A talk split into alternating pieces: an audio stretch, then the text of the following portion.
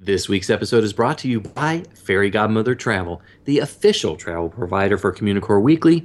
Contact them and they can help you with planning all of your Disney vacations. Email Communicore Weekly at fairygodmothertravel.com and tell them we sent you. Communicore Weekly.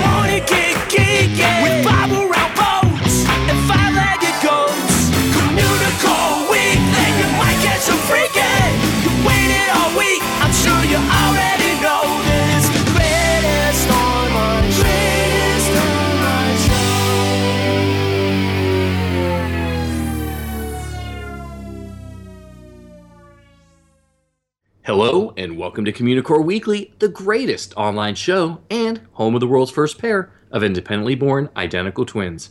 I'm George. And I'm Jeff. How you doing today, George? Tired. Why?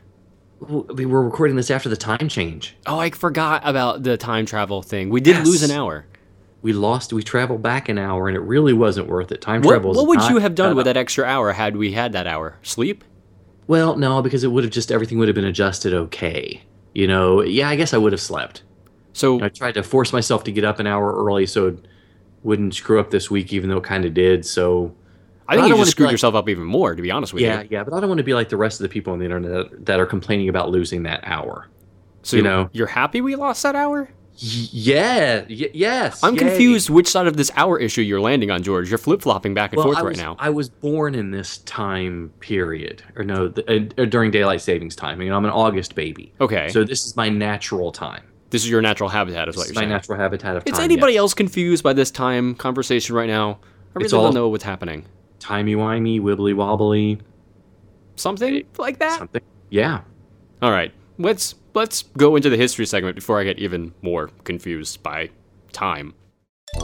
It's time for Disney History.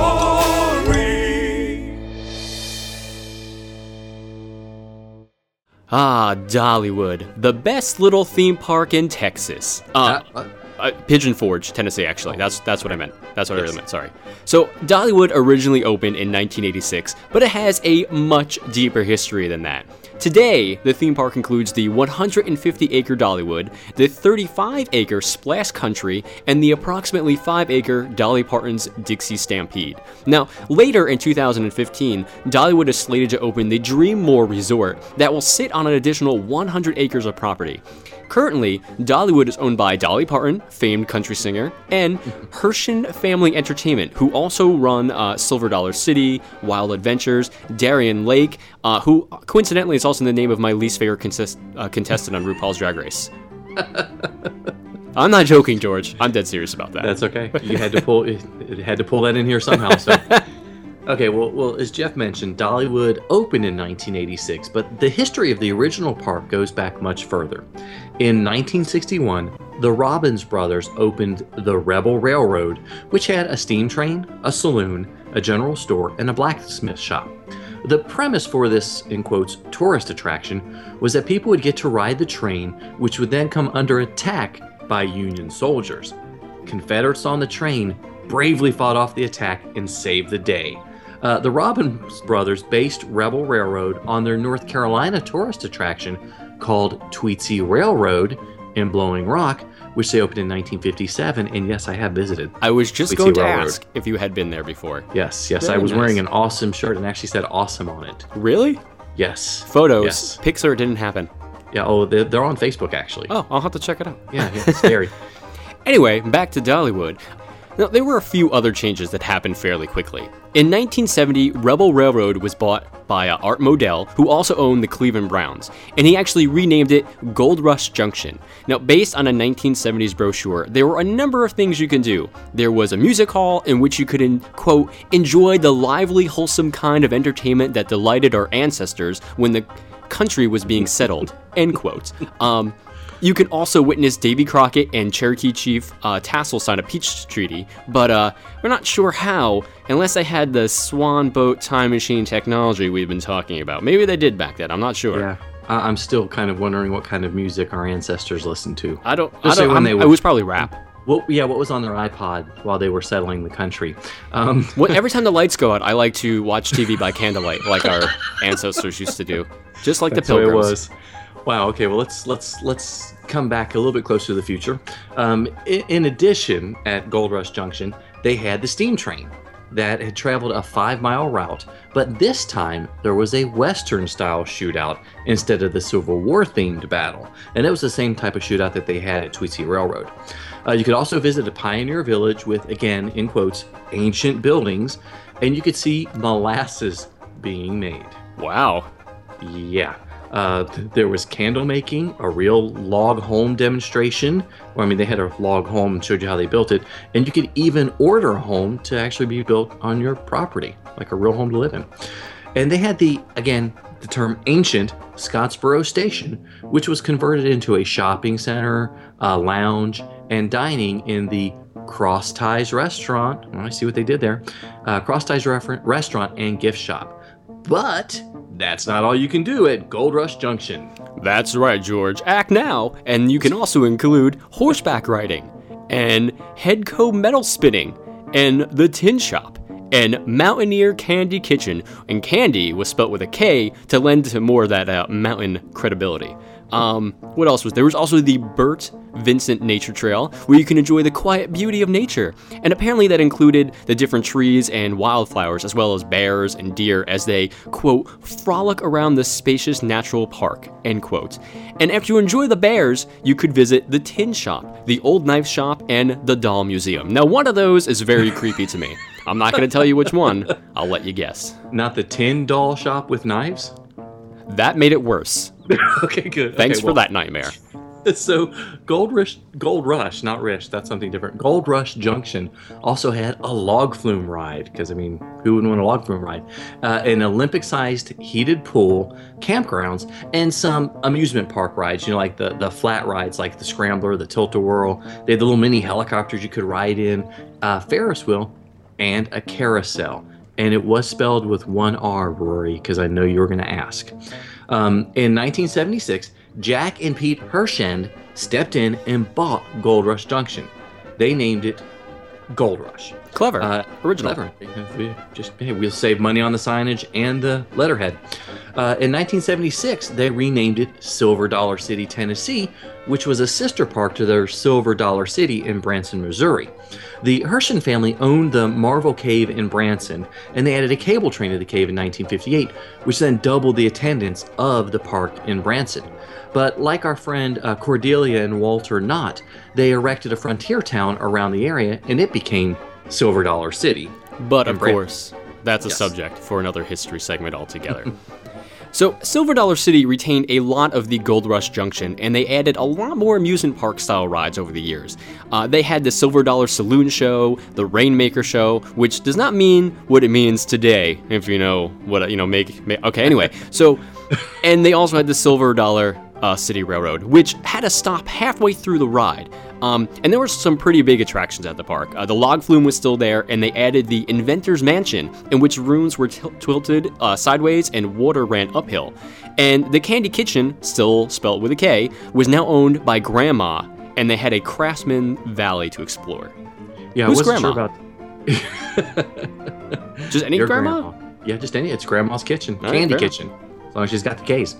Um, the, the the Craftsman Valley had gunsmithing, glass blowing, wood carving, leather making, doll making, sand casting, knife making, and other crafts. That was a lot. was a lot of stuff. Yeah. There was also the Blazing Fury ride, which unfortunately had nothing to do with the Mel Brooks film of a similar title, but just You kind of ride different. on blazing furies. Yep.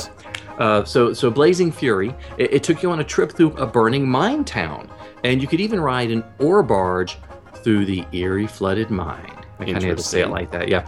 There was the 180 foot, 82 foot tall Cloud Grabber. Uh, which sort of took you up like a parachute drop, but it was a little much bigger. Uh, it gave you a bird's eye view of the Smoky Mountains. Uh, there was a Red Baron ride, not the Snoopy or pizza delivery service. Man, I know, I know, I know. And there was a uh, malfunction junction, which was a bump 'em car type ride, and then the mountain swinger, which is just a 40 foot tall swing ride. I know we got to keep it PG. Uh, there were a lot of other flat rides in the park's Fun City section, uh, but this is just a 25 minute podcast. Or so we hope. if we're lucky. If we're lucky. So, in 1986, Dolly Parton became a co owner along with the Herschends, and the park was renamed Dollywood. Now, in the almost 20 years since it's been known as Dollywood, the park has actually doubled in size and became the largest employer in that area. The park currently has 10 areas with a heavy focus on entertainment and theater type attractions. Um, the railroad actually still remain, remains and is the only attraction from the Rebel Railroad days in 1961. The track was shortened from 5 miles to 2.5 miles, and various engines have been used over the years, but it's still a coal driven railroad, burning as much as 5 tons of coal a day. Yeah, as, as Jeff mentioned, Dollywood is known more for its shows than attractions, but that's been changing over the years with the additions of some top notch rides. There's the Smoky Mountain River Rampage, water rafting, which I will not ride because I don't like getting wet, uh, the Tor- Tennessee Tornado Coaster, Blazing Fury Coaster, Daredevil Falls, Daredevil Falls Flume Ride, the Mystery Mine Coaster, the Thunderhead Coaster, the Barnstormer, the River Battle Raft Ride, the Wild Eagle Coaster, and the very impressive dual launch family coaster called the Fire Chaser Express. Now, Dollywood actually paid homage to the Appalachian area in history. There's a Tennessee mountain home, a replica of Dolly's home when she was a child, apparently, um, a schoolhouse, a grist mill, a chapel, and uh, Chasing Rainbows, which is the Dolly Parton Museum. Now, with a one day ticket to Dollywood coming in at only $59 for adults and $47 for children, it's really a fantastic value when a certain Orlando theme park is going to close you, uh, cost you close to $100 per person for a day. And, you know, we hope you enjoyed this quick look at Dollywood, and maybe we've inspired you to make a trek if you're close by. Um, you know, from what I've read online, what we both read, Dollywood is about to sink another $300 million uh, to create the 300 room Dreamworld Resort and Park expansion. So it should be pretty great. And I know our buddy Adam the Woo loves it because when he was there, he actually bought an annual pass for it and he was there like 17 times during his time in that area. Wow, yeah, that's right. I've seen some of those videos, so I'm pretty excited about the opportunity to, to visit in the near future, and I know we'll have a trip report. But we'd love to know what you think about Dollywood. Did you get a chance to visit Dollywood or any of the earlier incarnations like the Gold Rush Junction? Give us a call on the Communicore Goat line, Communicore Weekly Goat line, and tell us all about it. Call us at 424 785 4628. That's 424 785 GOAT. He's a nerd, he's a, geek, but we all like to hear him speak. So listen up to the words from his speech. It's George's Book of the Week. So this week's book is going for the record for the longest book title that's been featured on Communicore Weekly. And that book title is Walt Disney Animation Studios Artist Showcase present No Slurping, No Burping, A Tale of Table Manners by Cara LaRue and Lorelay Bove. Okay, let me take a breath here. Um, Do you need me to so- take a break so we can take a minute? yeah, so we can get on to it. No, uh, this is actually what we would call in the library profession a picture book, or it's a children's book, probably ga- a, uh, geared for a pre-K through second grade. But let me tell you a little bit about it. Um, Cara is a children's author who's written quite a few titles to her name, but no real connection to Disney. Lorelay is a visual development artist at Walt Disney Feature Animation, and she's worked on Big Hero 6, Wreck It Ralph, Tangled, and quite a few shorts. She graduated uh, animated shorts, not like shorts you buy in the store. Um, she did graduate from Cal Arts and interned at Pixar before working at Walt Disney Feature Animation, where she is now. Um, as the full title implies, with Walt Disney Animation Studios Artist Showcase, this is a new series from Disney, and it's actually the brainchild of John Lasseter. He wanted a way of having the uh, the animation and publishing arms work together to create uh, a spot or space for visual artists and storytellers to present uh, original ideas and original art. And right now, the plan is to release books under the Walt Disney Feature Animation Artist Showcase and the Pixar Animation Artist Showcase, you know, depending on the artist's affiliation. So we'll see some different works coming out like this. No Slurping, No Burping, A Tale of Table Manners is, as I mentioned, a picture book that's geared towards children in pre-K through second grade. It's a book that parents or caregivers can read to their children, or a young reader could read on their own. Um, in the book, we meet the two young siblings, Evie and Simon, and the two children are known for minding their manners, but when they sit down t- uh, with their father for dinner, they find his manners are atrocious. They eat dinner each day together of the week, and the children have to correct a different problem each night. Eventually, their father feels better about his manners, but there is a surprise guest on Friday night. Dun dun dun. Okay, so what we're really looking at this book, though, is the artwork. It is gorgeous. Laurel, Lorelay is a fantastic artist, and it's very reminiscent. Um, her artwork of sort of like a modern take on the Little Golden Books, mixed with a little bit of Mary Blair's later style. Uh, each page has full color art and is very eye popping and inviting. You know, the text, while not monumental or really expected to be, it's appropriate for the audience and it does teach several lessons while also reinforcing the days of the week, which, you know, Jeff and I have to work on. Uh, it reminded Tuesday, me of. Wednesday, Wednesday. Saturday. Oh man. Ah, see, we have to read the book one more time. Okay, so the book reminded me a lot of what you would expect in an animated short, uh, especially with the father being the buffoon and the children having to correct their father. I've seen a few reviewers take offense with the portrayal of the father in the book, but if you're a dad reading this book with your kids, uh, you've got a great opportunity to really ham it up and act it up. So, besides little kids, who's really going to like this book? Obviously, obviously, fans of animation and artists are going to enjoy it. I, I really can't stress uh, enough how much I like the philosophy behind this series and what Disney is trying to do. By giving their animators and storytellers the opportunity to stretch their wings, uh, they're really affording them the opportunity to try new things and, and gain the confidence to work on larger projects. It- It's really very similar to the Pixar tradition of letting animators work on a short series or an animated short before being given the reins to direct or work on a feature. You know, it's it's also a great record of an artist's work. Uh, I can imagine in 30, 30 to 40 years, fans and students of animation are going to cherish this work by Miss Bove. I mean, can you imagine having a children's book done by Marc Davis or Ward Kimball? I mean, that would be crazy. That'd be Or even- insane. yeah, Woolie Reitherman, it'd all be about woolly elephants or woolly mammoths. Uh, not quite. Anyway, so e- even though the book may not portray parent-child relationships the way you want to, it, it's still a gorgeous book that's really fun to read together. Uh, the artwork is top-notch and offers the future uh, of this series. Uh, it- I think it's really going to be groundbreaking and very visually important that we that we have these books. And this week's book is No Slurping, No Burping: A Tale of Table Manners. Here's another minute that you can't get back. It's the 60 second review. Sometimes we receive Blu-rays to review, and we initially think, I guess I'm gonna have to take one for the team on this one and watch it and review it. and I'm not gonna lie, I kind of thought that for this one. Um, but pleasantly surprised, I actually quite enjoyed it. So I uh, actually watched Tinkerbell and the Legend of the Never Beast. Now, I think I talked about this before. I had seen some of the previous Tinkerbell films. Uh, some, not all of them. And some were okay, some were not okay.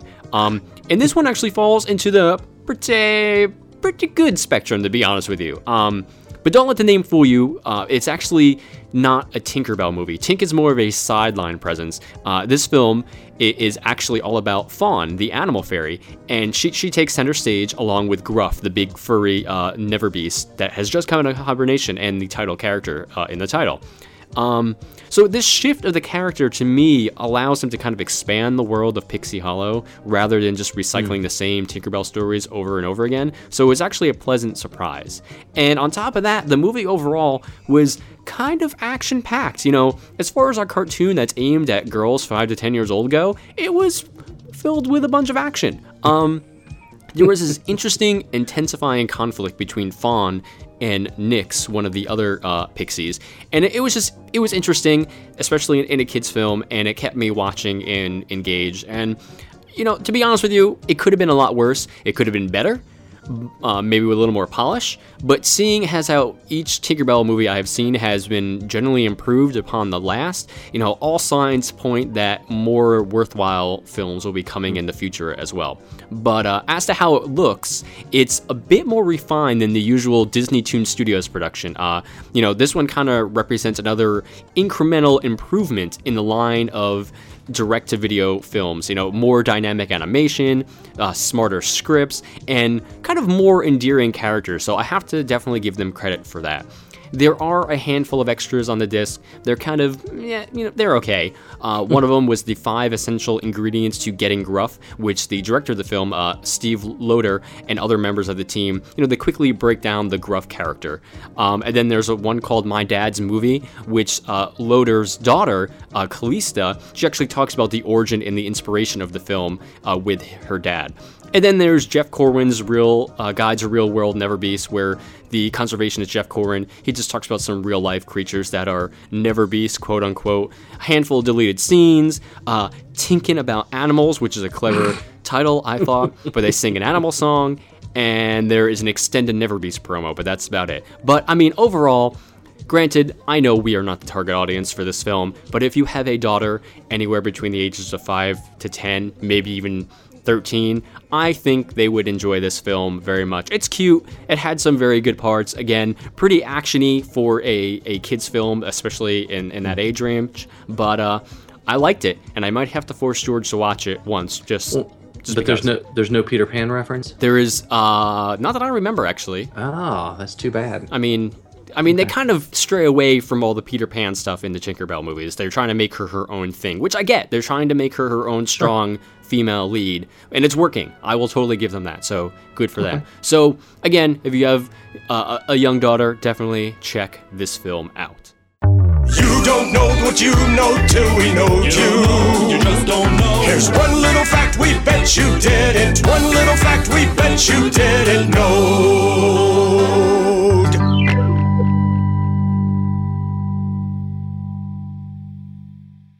So Jeff, did you ever hear the one about the family that spent one solid year camping in the Fort Wilderness campgrounds? I have not, but I have a feeling you're going to tell me.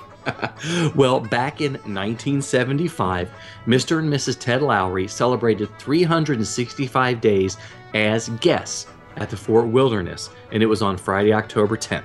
Uh, the cast members there threw an anniversary party, which included one year pins and a cake.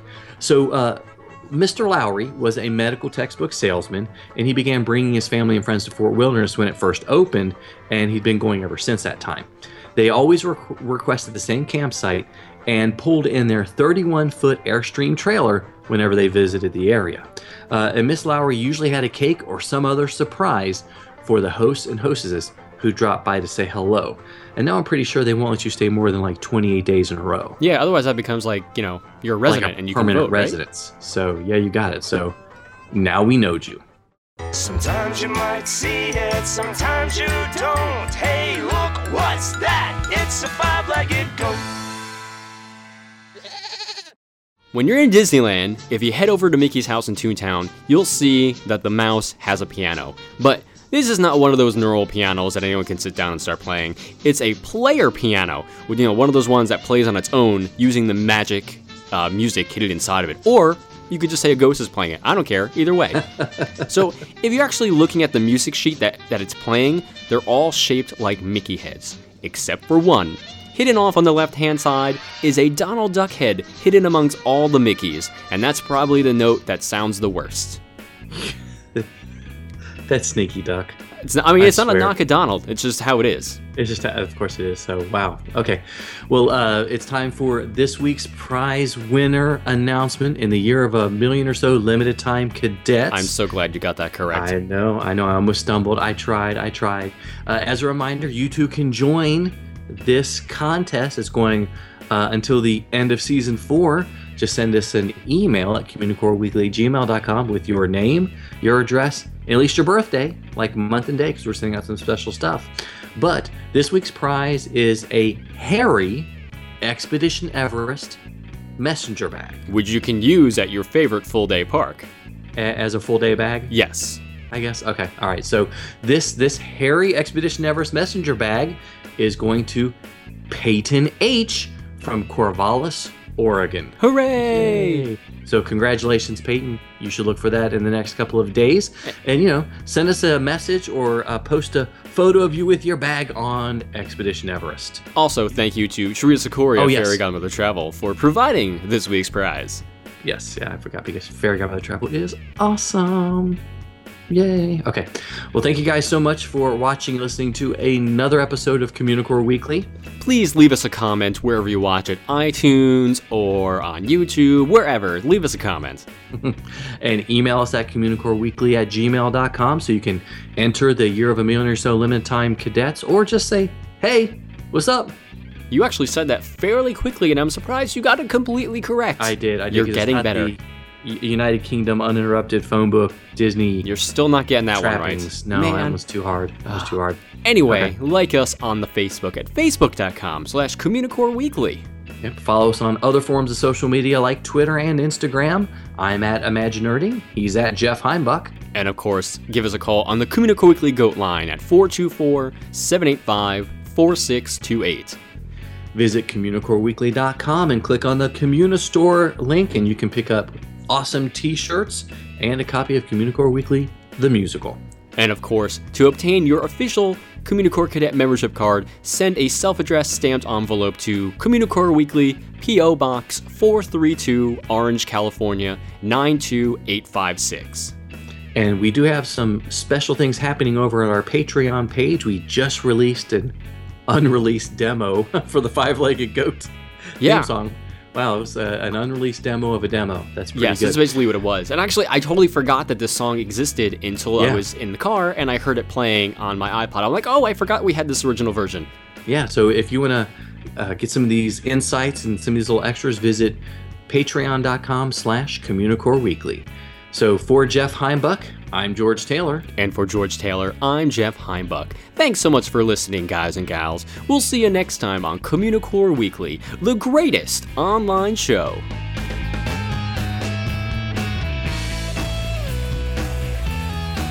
Love goldfishes.